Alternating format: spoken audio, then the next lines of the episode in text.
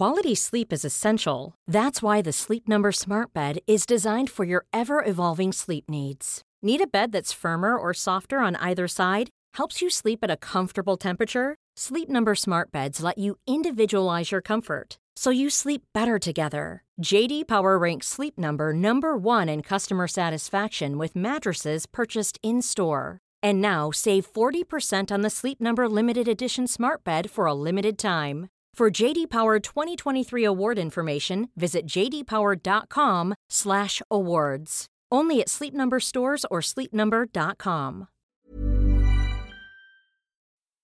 So I am this morning in a Manhattan hotel room because we took my wife and I took a overnight trip up to New York for for an event, and we had plans this morning to be where we were like, "Oh, Scott, you can record Rational Security." And your wife Liz can do a workout or a yoga or something here in the hotel room while we're waiting.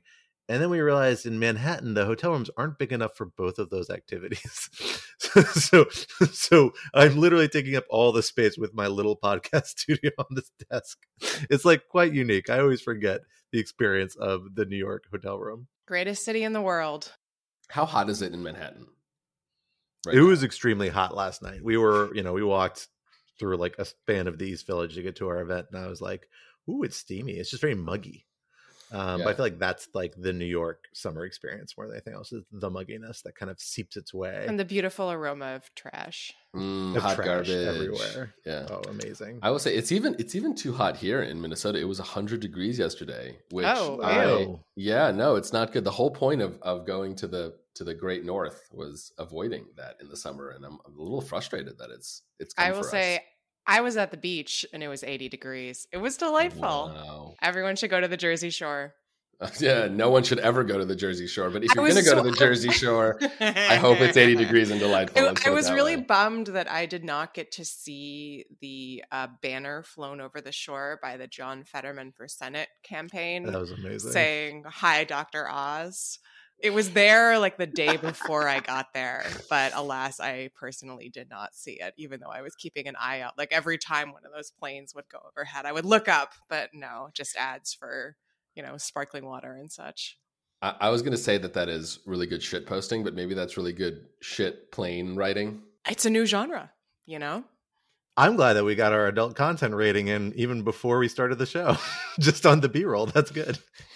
What is the way you can say shit posting without saying the word shit? I don't know if there is a good way to yeah, say it. You can't say like doo doo posting. That doesn't. It's not doo doo posting. The... Poopy posting. Poopy posting. It should, def- it should def- be now. yeah, it's def- it's definitely what Scott and my children do. It's it's poopy posting.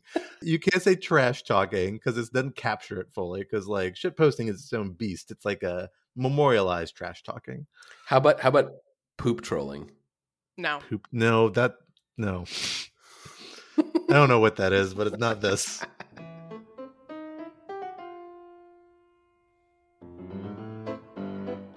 Hello, everyone. Welcome to Rational Security 2.0, aka Rational Security Full Throttle. I am one of your co hosts, Scott R. Anderson, and I am here with my two other wonderful co hosts, Alan Rosenstein. Hello. And Quinta Jurecic. Hello and we are enjoying what is hopefully the last of a long run of very early morning recording sessions on account of our various travel schedules. Uh, so thank you for bearing with us through the summer season uh, with the three of our voices, where we get to stretch out a little bit and talk a little more with each other uh, because it's hard to rope in a guest this early in the morning, especially in the summer vacation season. We're not cool enough, guys. If we were cooler, people would be queuing up. I know people go on MSNBC at like six in the morning, whatever. Crazy people, that's fine. For the but record, I will never do that. Guys, I bet Joe Rogan doesn't have this problem. I once was invited on early morning news show. I won't say which one, and I set my alarm for like five thirty so I could do it, and they canceled at twelve thirty the night before. No, and so I got up and like, put my put my little suit on and started getting ready, and then I looked at my phone. I was like, oh god damn it! I went back to bed for four more hours. so you in know, suit, in my suit. Yeah, I didn't. I did not waste a moment at that point because I wasn't going to use it otherwise. So might as well get some mileage out of this thing. But yeah, uh, for shame, for shame. Well, uh, we are happy to have you at this early morning hour or whatever hour you may be listening to this at for what we are calling the This Edition is Too Damn Early edition in honor of our early morning recording time and looking forward to some later in the day recordings to come for the rest of the summer. But we have three, uh, at least three stories, but three we've decided to focus in on from this week in the world of national security that we want to talk over with you. Topic one Stuck in the Middle East with you. As President Biden ends his trip to the Middle East, having re engaged the Gulf countries and recommitted to preventing Iran from securing a nuclear weapon, including by force if necessary, Russian President Vladimir Putin is kicking off his own visit to deepen ties with Tehran and negotiate with Turkey. What does this mean for regional security, the lagging Iran nuclear talks, and the U.S. pivot to Asia? Topic two qualified incredulity. The Justice Department has finally weighed in on former Chief of Staff Mark Meadows' arguments that executive privilege prevents the January 6th committee from compelling his testimony. And while it didn't back his position, it was perhaps more friendly than one might expect.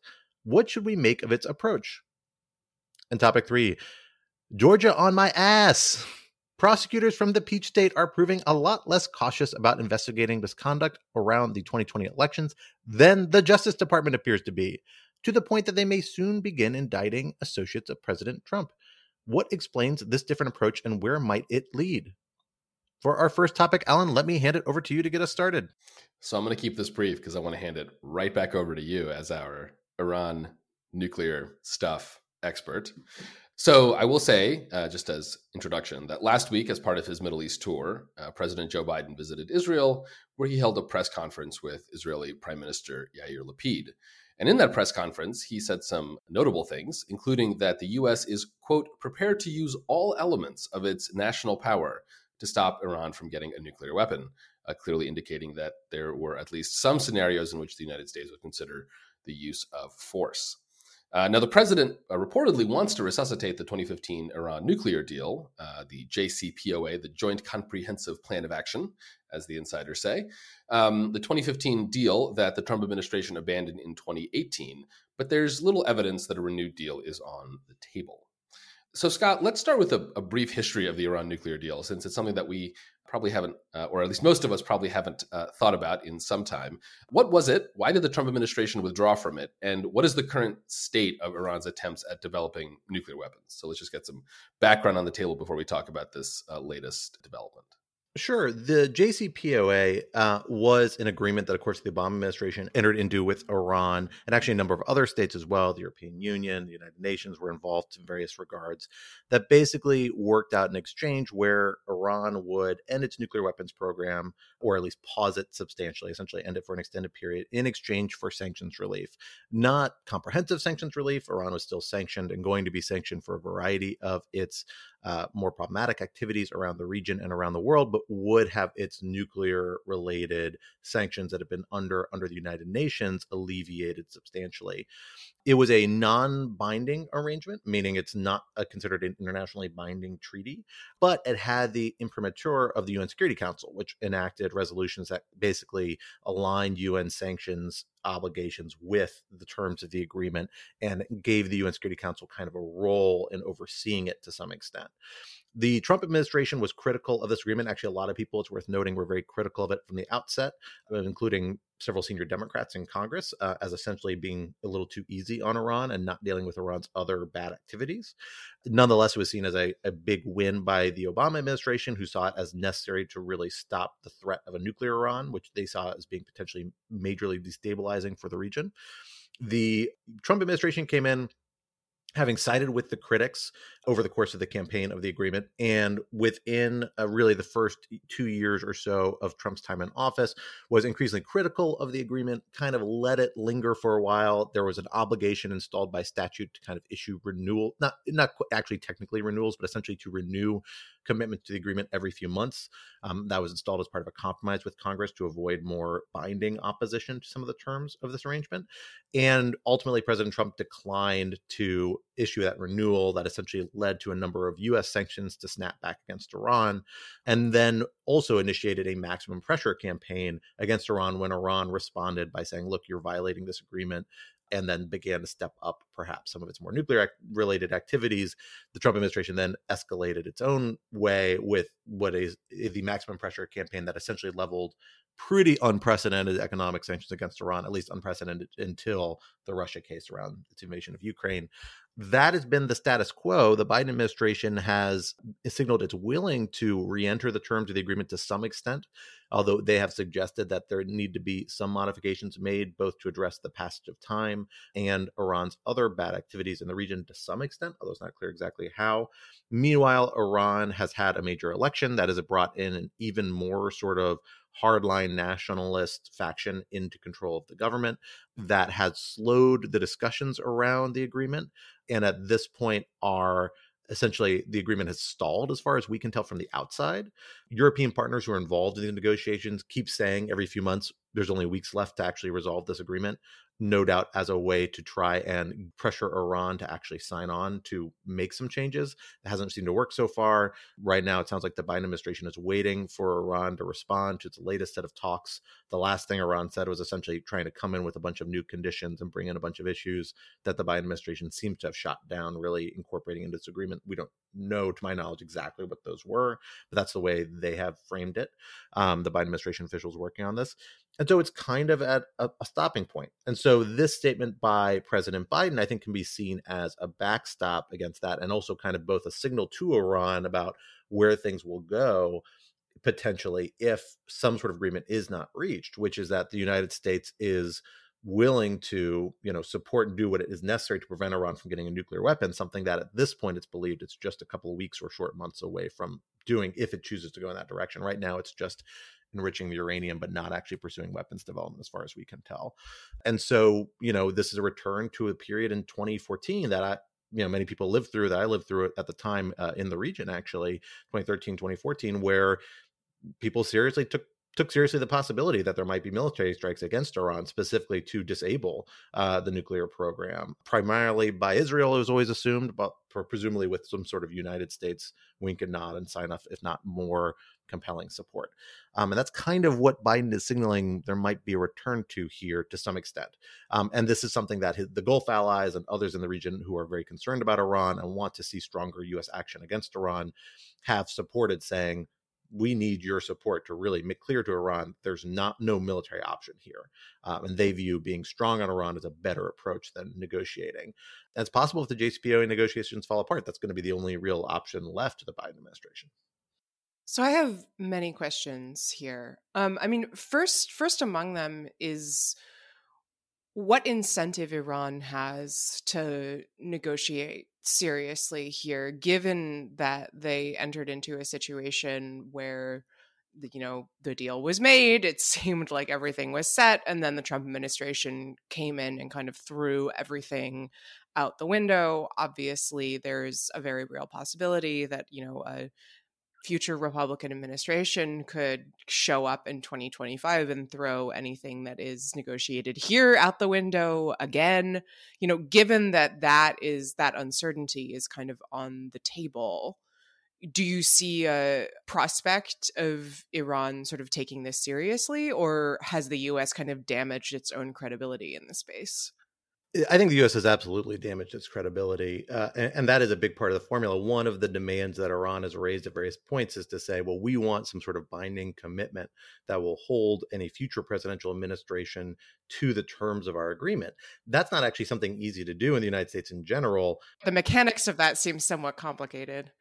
Exactly. I mean, in theory, look, I mean, sanctions are something that's controlled by Congress, not the president, actually. Like, if Congress were super supportive, Congress could enact a law saying, oh, no, we're going to rescind sanctions until certain conditions, so long as certain conditions are met. And future presidents probably couldn't do much about that because um, it's very much core to the Foreign Commerce Clause power that Congress exercises, not the president. But instead, you have the opposite situation here. Congress is, if anything, kind of a the bad cop in these negotiations, um, trying to rein in the Biden administration, the Obama administration before it, who are more interested in engaging, putting a lot of obstacles and checks in the way. And so, if anything, it's going to be, it seems like it's still going to be pretty easy for a subsequent president to roll this back both mechanically and politically. Um, it's just the kind of classic problematic dynamics around Iran, which is that there's a very strong domestic political constituency in the United States that buys into the regional view and worldview that you know a lot of allies in the Middle East, the Gulf states in particular, and Israel have, which is that Iran's a hostile actor and they need to be treated like a hostile actor, not through negotiations, but by you know, essentially strong threats of potential use of military force and sanctions. The problem is that none of those things have actually stopped Iran successfully from pursuing its nuclear weapons. So it's not clear that that's a successful strategy either. It's a really difficult scenario. Um, this is why the Obama administration, you know, leaned into the JCPOA as a way potentially out of that, and they don't seem to really have gotten there yet uh, or found another uh, approach. I actually have a question for you all, as folks who who track probably the domestic political side of this, maybe more than the the foreign relations uh, side, at least the hard national security, regional relations side of it. Is that you know, I, one question I've had to, in my mind is why is it the United States and the Biden administration in particular keeps holding out this hope of uh, reentering the JCPOA, given that we've had European allies again repeatedly say, hey, look, this has to happen in the next few weeks, or else it's kind of meaningless because the timeline left to really have an agreement have much effect like the incentives for for cooperating get lower and lower and lower for all parties essentially as more time passes and a potential new presidential administration is around the corner but the biden administration has actually been you know more reticent than European allies to say, "Oh, this has to happen right now." Um, they've always left the door open to a process, even though they haven't found any of the terms yet something that they're willing to accept. And they've really tried to shift the focus on Iran as saying Iran needs to get its own house in order as to what it's about willing to accept in terms of terms, because what it's coming forward with is just straight up unrealistic does that strike you as a necessary domestic political move? To me, that's where it seems to fit easiest. But like, where is the political space to which the Biden administration could abandon the JCPOA without a clear avenue, given the political role it's played for the last few years as a little bit of a of a hot potato between the two parties. Yeah, I, I got to say, I'm skeptical that there's much space for this issue in domestic politics either way right now. I, I just don't think the American public, to the extent it ever cared about this issue, I think it really doesn't care now. I mean, between inflation and Trump and I don't know, critical race theory and whatever else is taking up all the oxygen. That's the key is that we, we need to figure out a way to link exactly. the JCPOA to the destruction and purge of the scourge of critical race theory. And that that is the way to get the American people oh on board God. here. It can well, be done. get some children's books into elementary Leave it schools to Christopher about Rufo. this. And then, you joke, you joke, but um, no, I but I mean I, I think that's exactly right. Right? There's just there's just there's no space in, in this, and that would that would be okay if this was something within the president's power to do unilaterally, and also in a way that tied the hands of his successor. But you know, as we've seen from Obama to Trump, and then Trump to Biden, and then Biden to I don't know DeSantis, maybe uh, there's just no way to credibly signal to the Iranians, right? And I'm not like I don't feel too bad for the Iranians, but like here I do feel a little bad for them. Like it's just it was very hard to negotiate with the United States in this regard because there's just no way to credibly commit to anything. Um, and and Scott, as you pointed out, right? I mean, the only people that can really change sanctions are, your Congress, and Congress can't do anything, let alone something as legitimately controversial as as this. So so yeah, I, I am skeptical that this is that there's a re- realistic chance for renewing this. And and I wonder if that is the reason for some this slightly or what seems to be a or it's been publicly messaged at least as a somewhat more aggressive posture. I mean, I, I am curious. You know, this is this is all turning into we ask each other questions, which is nice. I mean, I'm curious, Scott. Do you do you think that the words that Biden said specifically regarding all elements of U.S. national power, which you know, clearly was meant to signal that military option is on the table in some hypothetical sense, does that mean anything? Is that a change? I mean, you know, if if the table is big enough, then everything is on the table. It's not a very meaningful statement. Um, should we read much into this, or is this just Biden saying, "Well, obviously, we're not going to take military options off the table because then then we lose, you know, even we have even less leverage than we uh, did before." It's a good question. You know, my sense is that this doesn't actually change the the scope of what the United States is willing to do, but it's clearly a sign by Biden to say we want to put rhetorical pressure on the Iranians to try and push them to come to some sort of conclusion that can move the agreement forward to some extent here, among other regional interests for making statements like that, which aren't really actually as directly related to Iran, much more about satiating Israeli and, and Gulf partners. You know, the the trouble with it um, with that sort of approach to a certain extent is is you know Iran it gives Iran space to start escalating using its own escalatory rhetoric, which it has domestic political reasons to do potentially as well.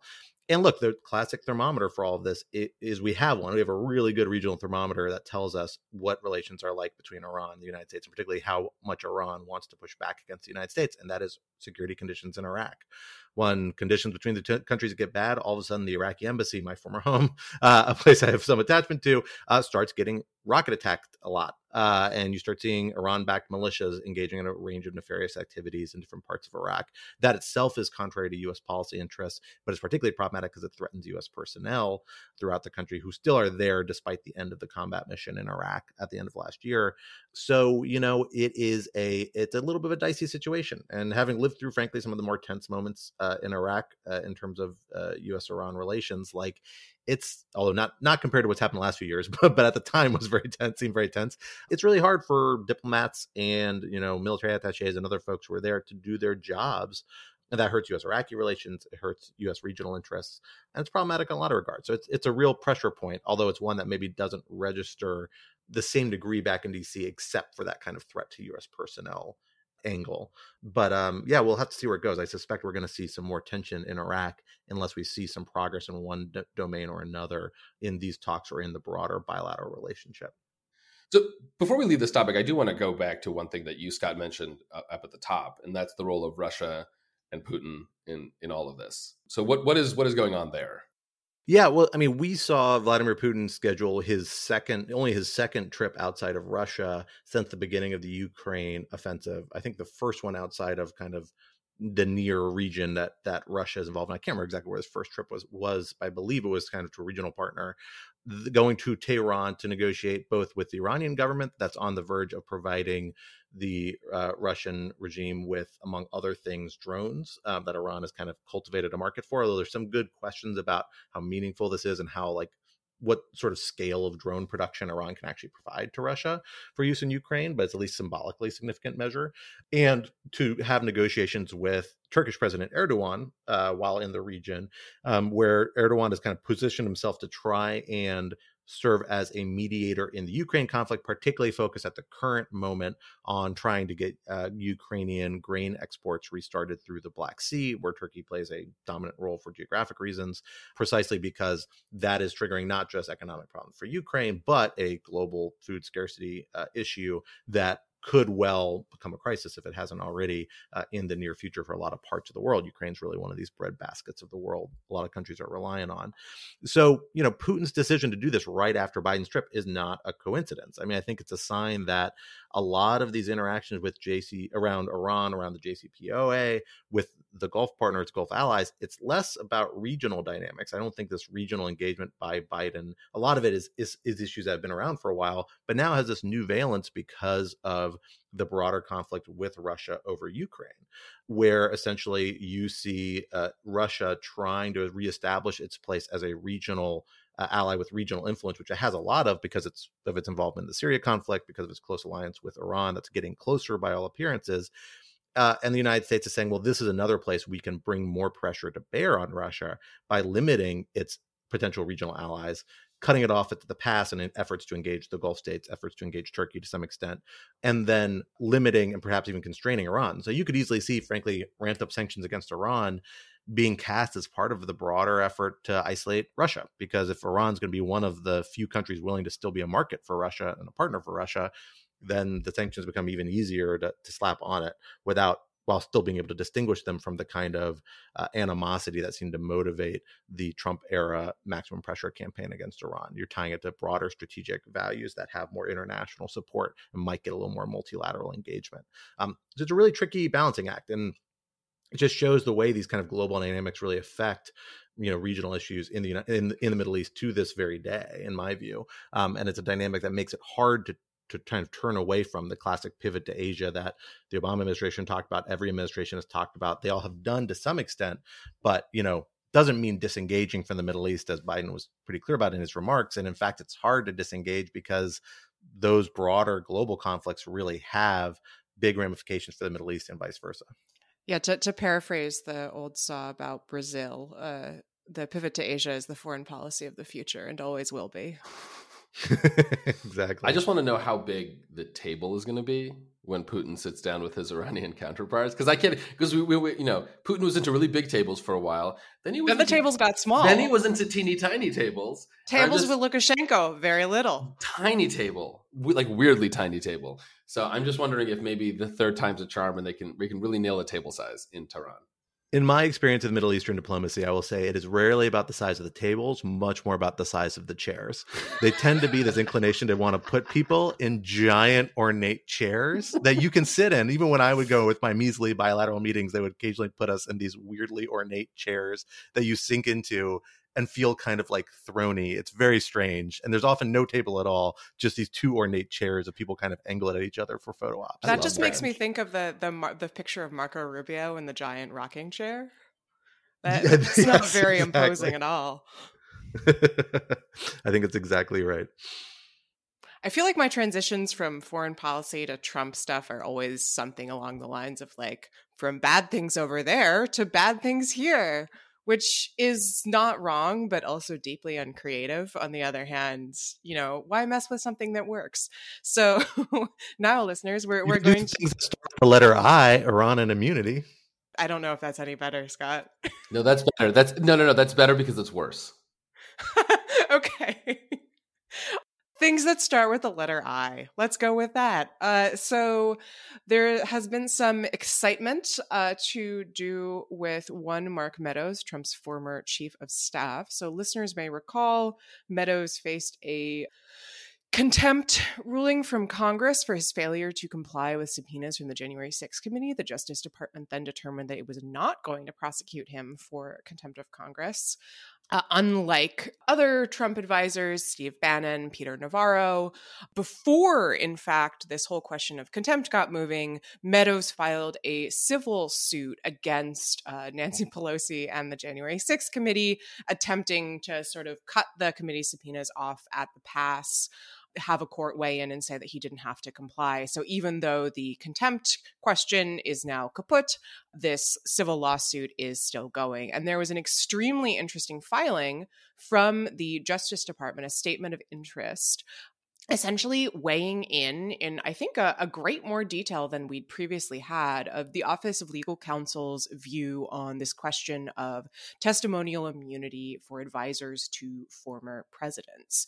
And the fascinating i think thing uh, about this is that it suggests that there is not an absolute immunity for advisors to former presidents. Uh, so they, they can essentially say, I'm not going to testify in front of Congress, no ifs, ands, or buts, but rather uh, qualified immunity, a term that listeners may be familiar with in a, in a different context, but here it doesn't have to do with cops, where essentially there is some level of immunity, but it can be overcome if the committee meets particular factors, which the Justice Department argues it has here.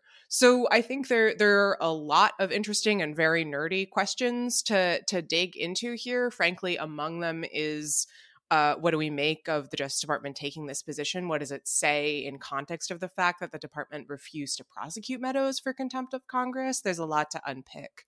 Alan, let me turn it over to you. Yeah, this is super interesting. Um, and so I'll, I'll say a, a, procedural thing and then I'll say some substantive stuff. So, procedurally, I think this is great. I think we need way more DOJ OLC filings in ongoing litigation. It's oh yes, just tell us what they think. This is great. exactly, exactly.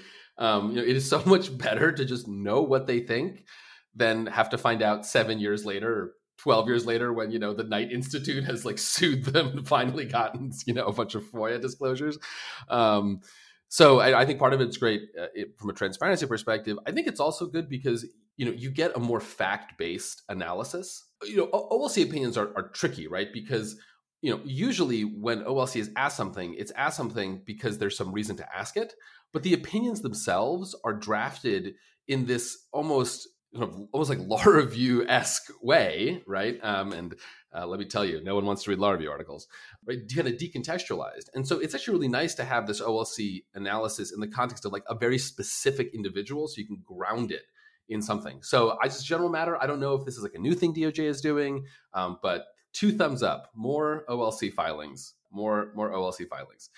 So on the substance of the position, you know, I, I think that it's reasonable, right? Um, you know, in particular because to say that you have quote unquote qualified immunity in this context is just to say kind of nothing at all. It's just to say there are some situations in which it's not appropriate for this person to testify, and there are some situations where it is appropriate to testify. And, you know, hashtag YOLO, we'll figure out what it is on a case by case basis. Um, so in that sense, you know, it's I think it's a little hard to argue with. I do think there are two issues though that I'd want to see addressed more directly. Um, the first is, and I, I read the filing, so you know, I, I think this is not in there though. Maybe I misread, in which case I apologize.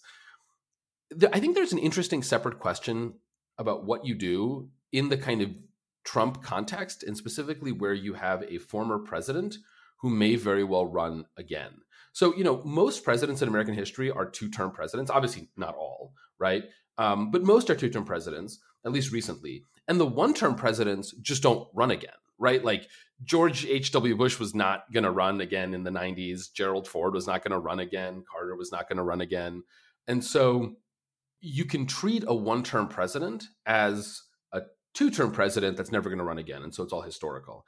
In, in the Trump context, it's actually kind of interesting um, you know, there's an argument to say that where the where the situation was that the advisor was to a one-term president that may run again, that argues for a little bit more. I don't know, immunity is quite the right word here. A little bit of a higher standard, I think, um, for demanding that that person appear before Congress.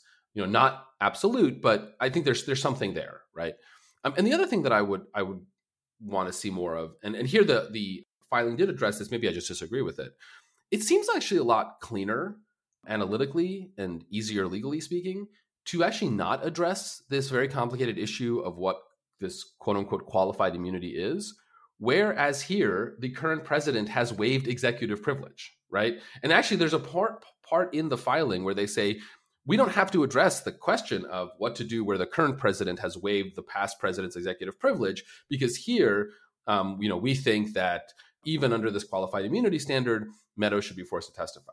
Okay, but it actually seems to me a lot easier to do the other way and say we don't have to address this interesting, kind of difficult question about qualified immunity and come up with all this new legal stuff where it's pretty obvious that the current president, who is ultimately the most important holder of executive privilege and is fundamentally responsible for the health of the institution, has waived executive privilege. And Congress's uh, demand is non frivolous. So I'm a little puzzled why DOJ went this way. I mean, I'm not puzzled. The reason they did it is because it's a way of expanding executive power while still forcing Mark Meadows to testify, which is like classic OLC stuff.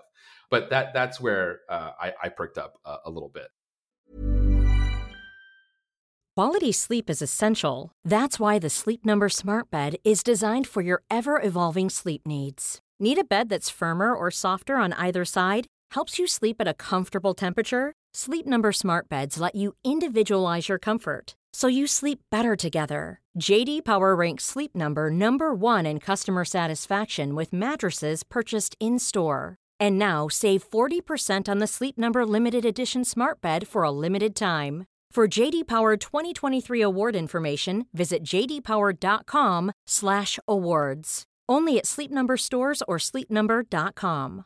This is Paige, the co-host of Giggly Squad, and I want to tell you about a company that I've been loving, Olive and June. Olive and June gives you everything that you need for a salon quality manicure in one box. And if you break it down, it really comes out to $2 a manicure, which is absolutely insane. It's also so easy to get salon worthy nails at home with Olive and June. The difference between how your nails used to look when you did them yourself and now with the Mani system is a complete game changer. The best thing about Olive and June too is it's a quick dry. Dries in about one minute, lasts for five days, and full coverage in up to one to two coats. Visit oliveandjune.com slash perfectmani20 for 20% off your first system. That's oliveandjune.com slash perfectmani20 for 20% off your first system system.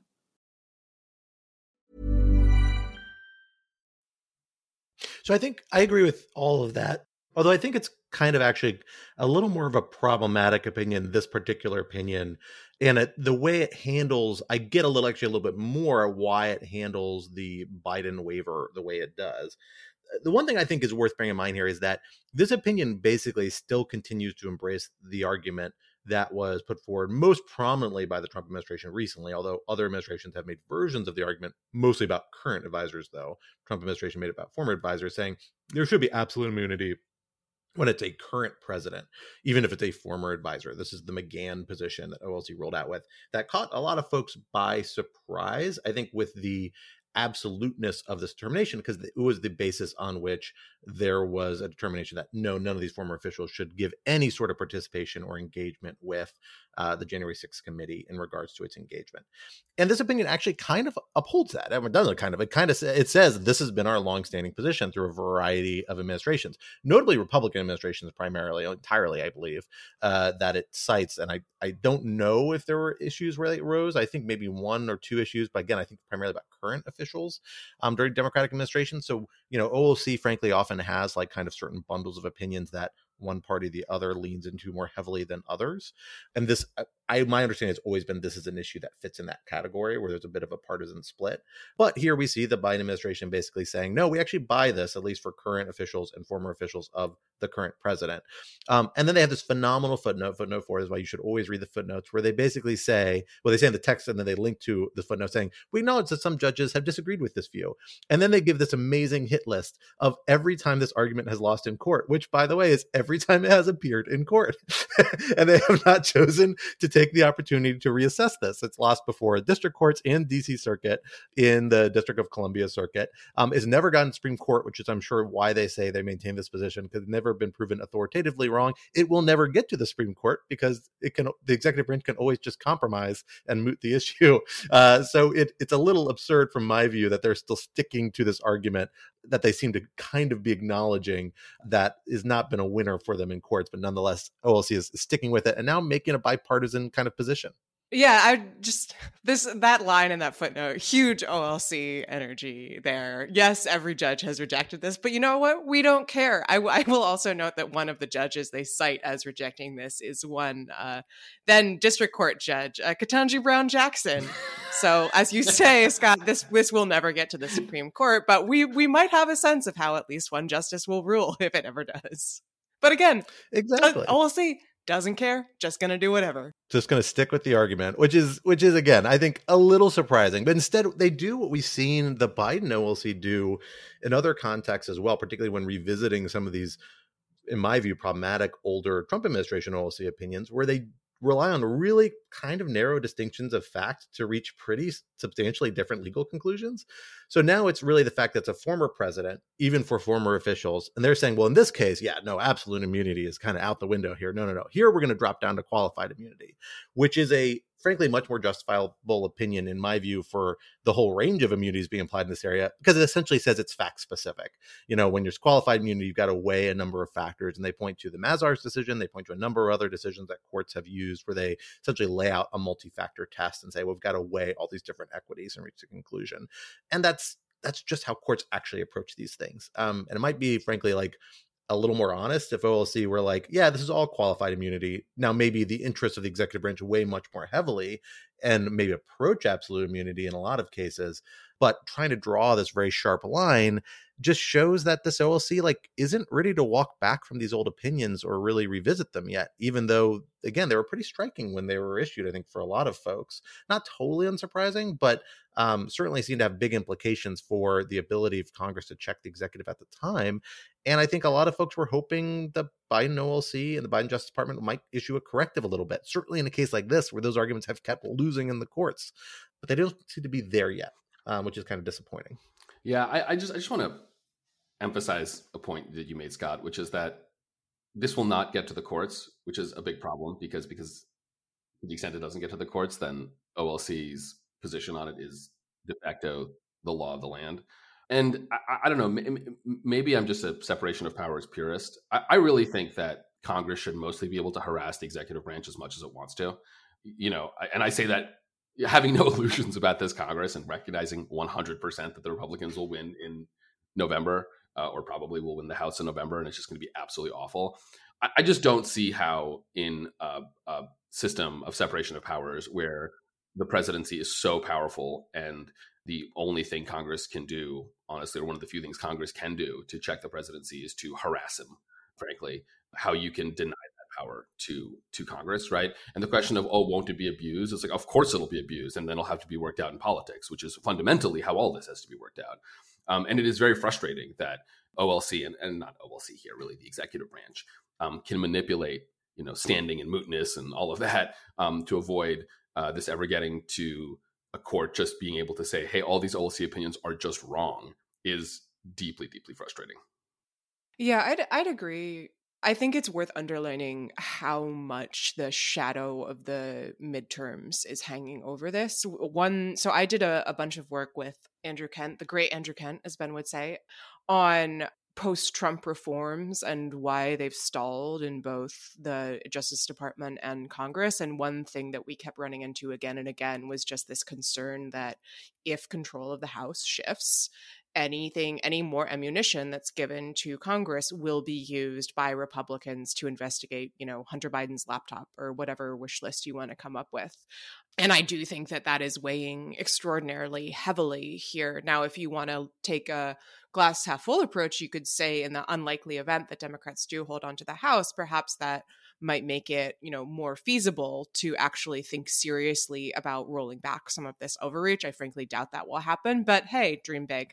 The the second point i want to note is uh, you know, since I have been, I think, pretty loud and annoying in criticizing OLC for its its role here, uh, its a rapacious expansion of executive power at the cost of all else, including American democracy. Not that I'm mad.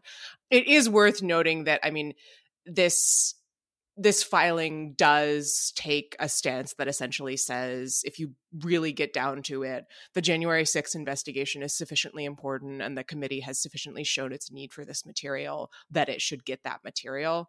Um, and this is a posture that the Justice Department has taken in other ways when it comes to, for example, Biden's, uh, the statements of Biden's decisions not to invoke executive privilege. Sorry, that came from the White House counsel, but from the administration more broadly, um, not to invoke executive privilege over certain materials relating to the January 6th investigation that that's done through different routes you know the reasoning takes different forms but the sort of bottom line is yes we think that this congressional investigation is extraordinarily important and with some disputes around the edges we generally want to make it possible for them to get this information. Now the disputes around the edges are important. I'm still mad that they're not prosecuting mark meadows but it is worth noting here that you know the Justice Department, OLC, is finding some routes to make things a little easier for the committee, and and I do think that that's worth you know at least uh, two cheers, if not three.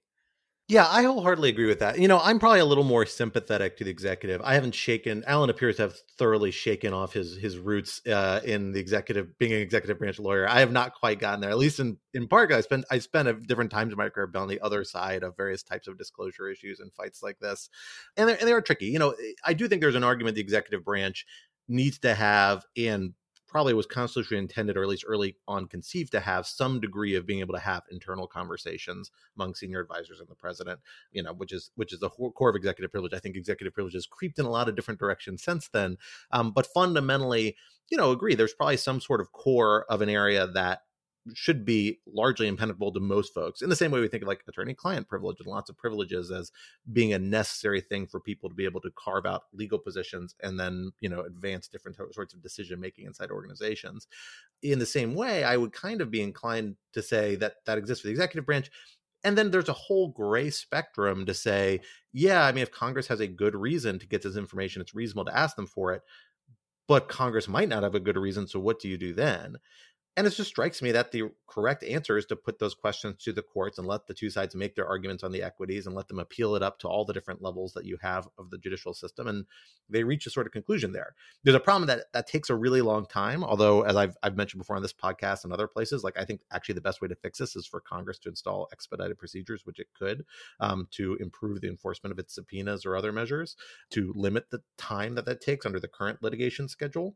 But I find turning to the courts for weighing those factors to be much preferable than a situation where either one or the other kind of automatically succeeds, because that just seems right for abuse on both ends of the spectrum, or where you leave it to the two to fight it out, which was the initial kind of panel view in McGahn that ended up getting reversed by the en banc court. Um, because when they fight it out, that's just begging for this really savage outcome where uh, you know one branch has to refuse to fund, you know, Congress has to refuse to fund the executive branch. The executive branch refuses to, you know, use executive branch law enforcement officials to provide security on Capitol Hill. Like these were actually some of the proposals people say, oh, these are the different ways these branches could fight back against each other. And those are both so suboptimal to the public interest they're supposed to be pursuing. I find that argument to be a really horrible vision of kind of anarchy, uh, a way of resolving conflict between the two political branches when you have another branch there that's job is to resolve those sorts of conflicts in lots of other contexts.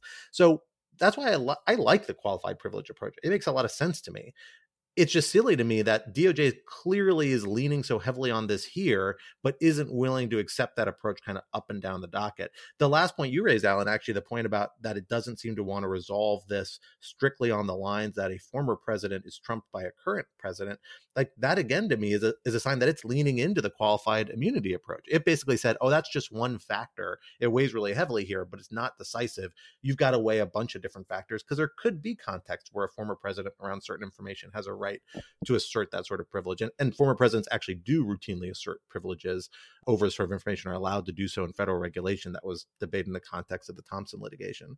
So they're willing to lean into this in a lot of other cases, but they're not yet willing to walk back these prior OLC opinions and embrace qualified privilege as the right approach here. And that's that's the part I find more frustrating than more than anyone else. They clearly see that as the future of where this issue is going, but they're just not ready to go revisit these these older views to to kind of put the executive branch on that track from the get-go. Well, from one Mark Meadows scandal to another Mark Meadows related scandal, let us turn our eyes to the South to one of our, our lovely states in the southern, southeastern Atlantic of the United States, the state of Georgia, that has found itself in a new political position in a lot of different ways over the last few years, and is now, because of that new political position, specifically the role it played as a major swing state in the 2020 elections, finding itself uh, and its local prosecutors as playing a central role in a national debate. Um, we have in Fulton County in Georgia a district attorney investigating the actions that President Trump's supporters and perhaps President Trump himself took to try and persuade statewide officials to essentially ignore state election results in 2020 and move towards a solution much more favorable towards President Trump. But whether finding additional votes, as President Trump notoriously urged statewide officials to do uh, in at least one phone call we have heard the audio recording of, or to take other steps that might facilitate a President Trump victory in Georgia, and through that, uh, perhaps the nation as well we know this investigation has been going on for a while. There's been a special grand jury call to grand jury focused specifically on this investigation. It seems, although I don't think we 100% know that with certainty, but that's that's the widely reported uh, account of what the grand jury is doing.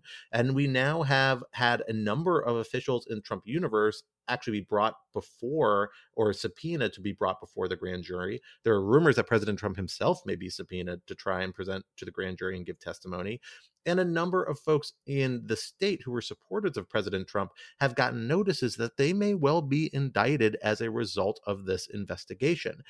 These are the sorts of steps that a lot of people have been calling for at the national level from the Justice Department. Justice Department has not really moved in that direction at all, although we know they are actively investigating a lot of these actions around the 2020 election.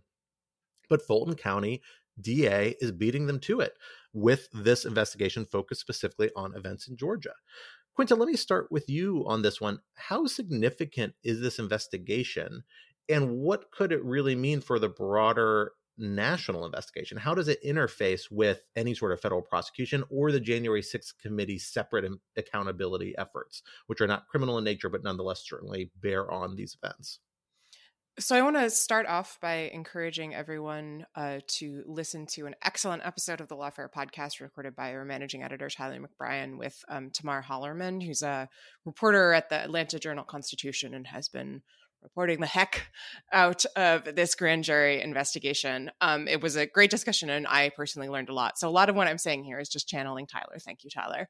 Um, I think that the, I mean, look, when this investigation started, I was kind of skeptical that it might go anywhere. Maybe just from, uh, years of being jaded over uh, Trump investigations. There, there's a that uh, famous tweet where of saying, you know, ah, it's going to be hard for old Donnie Trump to wiggle out of this jam, and Trump wiggles out of jam. Ah, nevertheless, um, that that said, you know, at, at risk of positioning myself as the speaker in that tweet, it does seem like this investigation is really heating up, and the DA Fani Willis is sort of going on all cylinders. Um, as you say, they've delivered target letters to uh, a number of Republican officials, politicians, indicating that they may be indicted. There have been uh, technically not subpoenas, but it, certificates something it's essentially it's the process by which the special grand jury in the state of georgia can uh, demand testimony from folks outside the state of georgia so de facto subpoenas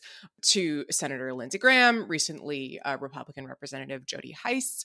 Uh, Graham has uh, sought to block that subpoena or certificate. I think that Hice has said that he's planning to do the same it seems to be heating up. I mean, there was a while where things were kind of quiet now, the question is okay, so how, how does this interface with the January 6th investigation and with the Justice Department investigation more broadly? I'm not entirely sure when it comes to the January 6th investigation, just because, you know, as I've, I'll say until I'm blue in the face, you know, that the, that investigation is really, it's not focused on criminal accountability, even though they, they are talking about Trump's criminal accountability. It's focused on kind of telling the story to the public, putting out the facts. And obviously, that the committee has talked a lot about the issues that are um, in scope with the the Georgia or seem to be in scope with the Georgia Special Grand Jury in terms of efforts to uh, tinker with the vote in Georgia, block the certification of the electoral vote, et cetera. When it comes to the Justice Department, I think this is kind of a, an interesting question. Um, obviously, there are plenty of federalism issues that we can go into in enormous depth, and I'm sure we will. I kind of wonder if there's an extent to which, you know, an indictment of Trump from the Georgia would kind of let the Justice Department off the hook a little bit. I mean, if, if you're Merrick Garland or Lisa Monaco, frankly, I, I would be breathing a sigh of relief of, you know, thank God somebody else is handling this. And please uh, correct me if I'm wrong. I do wonder whether, uh, you know, the principles of federal prosecution, some of the considerations that prosecutors are, are meant to take into account when considering whether to bring a case, uh, include uh, whether prosecution is in the national interest and whether there are other means of holding someone accountable. And so, again, I, I don't know this for certain, but I do wonder whether an indictment of Trump in Georgia might lead the Justice Department to say this is the other means. He has been indicted in Georgia there's sort of less political heat on the Justice Department. Now, should that be the case? I don't know. I mean, I think it's it's a, a, beautiful thing about federalism that a special grand jury in Georgia can investigate the former president, um, or investigate people around the former president and perhaps the former president himself. On the other hand, isn't it kind of the Justice Department's job to take this on. You know, they are the federal government, they are the federal law enforcement agency. It, in a way, it seems like kind of letting them off the hook in a, in a way that I find distasteful. On the other hand, of course, all of this is extremely hypothetical because nothing has happened yet. How, how many how many hands was, was that? I think was it three hands? I feel like you, an octopus on, number on, of hands. That's actually really good on the other octopus hand. Yeah, so I, I, I have a bunch of I have a bunch of thoughts here, but let me let me kind of riff off the last thing you said, Quinta, about this federalism point, because this is to me maybe this is such an interesting issue, and I I just how I think about this depends entirely on which side of the bed I wake up on in the morning. I will say my instinct is to just be very uncomfortable with and skeptical of investigations of you know the president by anyone other than the federal government right now obviously like if the president is stops being the president and then goes to Mar-a-Lago and you know shoots someone yes that is obviously a job for for the Florida, right, for the state, uh, for the state. But but here, I mean, you're clearly investigating the president for what is fundamentally a matter of national concern. Now, it, it is totally true, just to be clear, I'm not making a legal point here necessarily, right? There's 100% the case that, assuming the facts are as we think the facts are, there's a very colorable case that a bunch of Georgia laws were, were violated. But I think just structurally, the precedent of a DA being able to investigate, right, a president you know whether a sitting president or a former president raises i think a lot of concerns. Now, you know, and it has to be some mechanism for thinking through those concerns. Now, on the other hand, it's not as if having the federal government investigate this is also without its without its problems because of course DOJ I mean we just had this whole conversation about OLC right? And how OLC inevitably in this awkward position um, because it is OLC and or DOJ on the one hand but also kind of in the president's lawyers even if they ultimately say they're not the president's lawyers. So there's a concern that the federal government and DOJ will pull its punches. So like there's no good answer here and maybe that actually is the best argument for federalism, right? Which is that you have different levels of government neither of which can do a perfect job here so you have to let maybe both of them do it but just again right and i am someone who I, yield to no one in my distaste for Donald Trump, but everyone who's like cackling about the Georgia investigation, and I am one of these people, should also just consider like, do you really want DAs across the country being able to bring investigations of the president, the former president, uh, and that person's uh, close uh, allies. That being said, I will say, just as a general matter, I am super, super impressed with Fani Willis as a DA. You know, uh, again, I highly recommend people listen to the podcast um, uh, from earlier this week. But uh, what one thing that apparently Fani likes to say is, I, and I hope I'm getting this right, she doesn't like to go into cases skinny. That is the most Georgia prosecutor, like Southern prosecutor way to describe a case. I love that when I heard the podcast interview. It was great right? I mean, it's funny that we're com- you know we're comparing her favorably to Merrick Garland, but like she's very much in like the Merrick Garland and Bob Mueller kind of you know head down ultra sober prosecutor, and then just comparing her to other prosecutors at the state level. You know, I'm thinking here obviously of Letitia James, um, the New York Attorney General. Um, it's just such a contrast of Willis, who really projects, and I think because it's true, that she is a prosecutor because she wants to be a prosecutor and her job is to prosecute, right? Versus other prosecutors, and maybe this is a particular pathology of the New York Attorney General, which I continue to rant about, um, of prosecuting like entirely for political, one's own political purposes. And it just, it raises a lot of confidence. Now, again, I still maintain that we don't really want a system in which the main way we hold Donald Trump accountable is through the Fulton County DA. No offense, you know, no shade on Fulton County DA. I'm sure they are exceptional lawyers, certainly better than I am. But if we're going to do it, I am delighted uh, that this is the DA that seems to be handling this issue. You know, Alan, I think it's really interesting because uh, somehow between the last issue and this one, you and I have flipped on our defensiveness of the executive branch. Because uh, I have almost no concerns for the, the, Georgia investigating this particular action. Like, I, I agree with you. We are so incoherent, Scott. It just shows that like you and with like none of these yeah. views have any coherency. It's all just intuitions. It makes a lot of sense if you've ever been in interagency conversations with the Justice Department and the State Department, actually. But that's okay. we'll move past that. Um, you know, I have I have a lot less concerns about it in this particular case. I mean, I agree with you generally. We don't want you know state authorities interfering with or providing a window to interfere with the president's conduct of national affairs. That's 100 percent right. But not everything the president does automatically becomes a mash like a matter of national concern and particularly frankly like counting electors and running elections is expressly constitutionally committed to state authorities right? State legislature, that's kind of a separate issue. There's a podcast coming out on the Lawfare podcast later this week about Everyone, that one. you heard it here first. Scott Anderson stand for the independent state legislature end of democracy doctrine. Certainly some complications there. But the one thing it does mean is that at a minimum, it certainly relates to state law. And this is an area where I would not mind seeing the Justice Department come in and have to make an argument saying, here's a reason why, you know, federal supremacy means these are federal issues, state law can't encroach here, because I don't think they have an argument. Um, this is something that's so clearly committed to the states by the Constitution um, that I think this is the exact sort of issue where you really have state authority being a really, really valuable added check. It's like a, a benefit that doesn't come up a lot, but I actually think is pretty important about our federalist structure another vehicle of accountability. And I, you know, it'd be really interesting to think about what role this has played in the past in other contexts and w- how it might have been conceived of early on because now we have a very broad scoped executive branch, very broad scope federal government, I should say, where lots of things are considered the federal scope. That certainly wasn't the case early on in the Republic.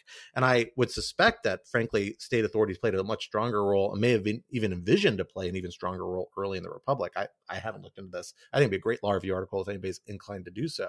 The one thing I'll say here why it's really important, right, is because these are politically driven charges, but you know, you often then would expect, well, maybe if there are federal charges, even if Trump or some people close to Trump were convicted federally, a future Republican president would face a lot of pressure to issue a pardon. And that's I think that's probably true. But you can't pardon state crimes. And yeah, Georgia has a Republican governor right now, not a friendly Republican governor, but more importantly, Georgia is one of only three, if I recall correctly, states in the union where the governor doesn't have authority over pardons it's actually given to like an independent committee and i don't know i don't know what the politics of that committee are that'd be a great question for uh, an enterprising reporter to chase down and do some thinking about. That needs like there is a real prospect of politically insulated accountability here in a very politically charged case in part because of the coincidence of geography about where this all took place. That could be a really big deal. I think in terms of actual like criminal liability fulton is actually where it starts and where it may end for a lot of the most senior people involved in this investigation, but I think it's very real for them, uh, and they should be preparing for to fight the on the legal state terrain as much as the federal terrain. And it's not clear to me that they are fully prepared for that as of yet.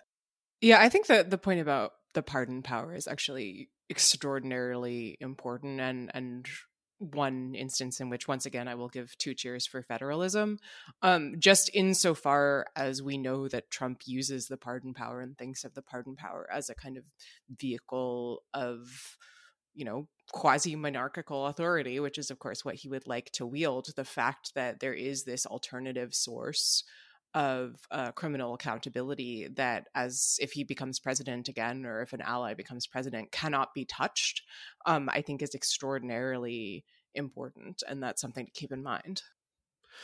Well folks we are just about out of time for today, but this would not be rational security if we did not leave you with object lessons to think about over the next week until we are able to get back in your ears on next week's episode. Alan, let me hand it to you to get us started with object lessons. So, my object lesson is a uh, uh, article in uh, this week's New Yorker. Uh, it's by uh, the amazing Evan Osnos, who is always worth reading um, especially uh, when he does stuff in a more kind of humorous vein, which is uh, what this article is. It's called the uh, the haves and the have yachts. It's about the yacht culture of like ultra billionaires and uh, you know super yachts and mega yachts. Apparently, there are things called giga yachts, and it's just it's amazing. It's like the platonic ideal of what I think a New Yorker article should be in all the best ways. It's beautifully written. It's very entertaining, and it's all this interesting like geopolitics, but it's also like fundamentally very gossipy and a uh, piece out of like the you know it's like a style piece. It's just it's wonderful. It's endlessly entertaining. I actually was listening to it on uh, Audm which I, I, quite enjoy but it's also you know very good in prose. Uh, so that is my object lesson. And i have to say i don't see the appeal of yachts. Maybe it's because i will never be in a position to buy anything more than like a rubber dinghy so this is just sour grapes but like i really don't understand why anyone wants a yacht. It seems like the worst sort of albatross, but they're really fun to read about. So that's my object lesson. I once got to go on a mega yacht with a crew of 12 for just a day cruise uh, as part of some event I was at like 15 years ago. And I got to say, I am not a yacht person either. I'm a big boat person. I'm a big sailboat person because I grew up sailing and I love sailing. Um, but motorboats generally, I, just, I don't like yachts. They always seem strange to me. But after a couple hours on that yacht, I got I got used to it. Quinta, what do you have for us this week? I have a podcast episode. Um, this is from the excellent show Radiolab, one of the OG podcasts. They have done in recent years a lot of really interesting legal reporting, particularly on the Supreme Court. And they had an episode out last week, which I, I listened to while on my trip, about the Daubert family. If you're a lawyer or writer, think about law, that name may sound familiar. This is the family at the center of Daubert v. Merrell Dow uh, the case that sort of established the standard for introducing scientific evidence in the courtroom. Um, and the the show essentially goes into the story of the family at the center of that litigation why they sued essentially the the son the family was born with a serious birth defect that may have been caused by some medication produced by this company Dow uh, that the mother took while while he was in utero.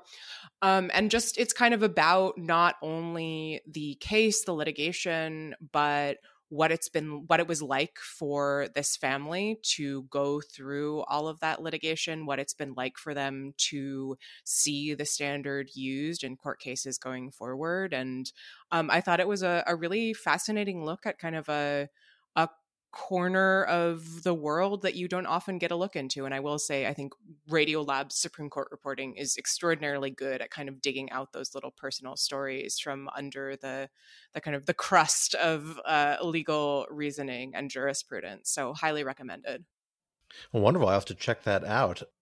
Well, for my object lesson this week, uh, I will share the reason why I am up in New York for the evening, last evening, uh, which is that I attended a film screening uh, for a, a not a premiere, but a near premiere, the second viewing um, for a set of independent film shorts that some wonderful friends of my wife, one of her close childhood friends, and some of her thespian friends um, of different stripes, primarily around New York. I think everyone's from New York. I could be wrong though. If folks are from other other places, I apologize. They did something really phenomenal as a project over the pandemic where they got a group of about a dozen or so actors, producers, filmmakers, and did a two week trip to a location that they then used to film a number of short films that they are presenting as kind of a package. It is a super interesting project to see uh, and they've been airing them with a couple of other of their friends short films. I highly recommend it. I'm not sure where they're viewing them next. I'm not sure they know quite yet except for a number of film festivals but it's worth checking out if you can find them anywhere because it's just a really really interesting set of films different ways they use this very historical interesting villa that's in um, near a town of Sacsayhuaman which is what the project's named after in mexico it's just a phenomenal project. I highly encourage it. It's fun to see what people can do with independent short films and independent cinema these days, uh, particularly during pandemic times when you might be able to get venues that wouldn't be available otherwise under a particular budget underhand. And they are preparing for their next project as well, which is going to be taking place in Wyoming next year and then returning to Sacsayhuaman for a feature length project the year after. Um, so I'm going to drop a link in the show notes to the Sacsayhuaman project. Uh, if any folks out there are looking to uh, get involved or support some independent film, uh, you should check it out. Uh, my wife and I threw some support their way and are so glad we did. And we're thrilled to be able to attend the premiere. Uh, and it's just a great way to engage a phenomenal artistic venture. Uh, and all these folks have phenomenal visions that they're able to bring to life and share with everyone. And it's just great to see and be a part of. So I would encourage folks to check it out. And maybe I will see you, you in New York next year for another one of these viewings or somewhere else around the country. Well, folks, for better or for worse, that brings us to the end of this week's episode. Rational Security 2.0 is like its forebear, a production of Lawfare. Follow us on Twitter at RATL Security and be sure to leave a rating or review wherever you might be listening. While you're at it, visit lawfareblog.com for our show page with links in past episodes, for our written work and the written work of other Lawfare contributors, and for information on Lawfare's other podcast series, including our daily Lawfare podcast and our special series on the January 6th investigation, The Aftermath. Be sure to sign up to become a material supporter of Lawfare on Patreon for an ad free version of this podcast and other special benefits. Our audio engineer and producer this week was Kara Schillen of Goat Rodeo, and our music, as always, was performed by Sophia Yan. We are once again edited by the gloriously returned and always wonderful Jen Patja Howell. On behalf of my co host, Quinta and Alan, I am Scott R. Anderson, and we will talk to you next week. Until then, so long, farewell, Auf goodbye.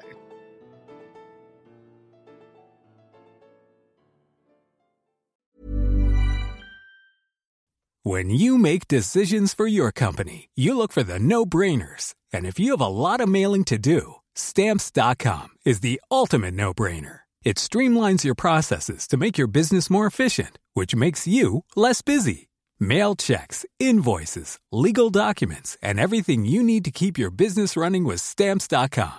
Seamlessly connect with every major marketplace and shopping cart Schedule package pickups and see your cheapest and fastest shipping options from different carriers with rates up to 89% off USPS and UPS rates. And with the Stamps.com mobile app, you can take care of mailing and shipping wherever you are. Make the same no brainer decision as over 1 million other businesses with Stamps.com. Sign up with Code PROGRAM for a four week trial, plus free postage and a free digital scale. No long term commitments or contracts. That's stamps.com. Code program.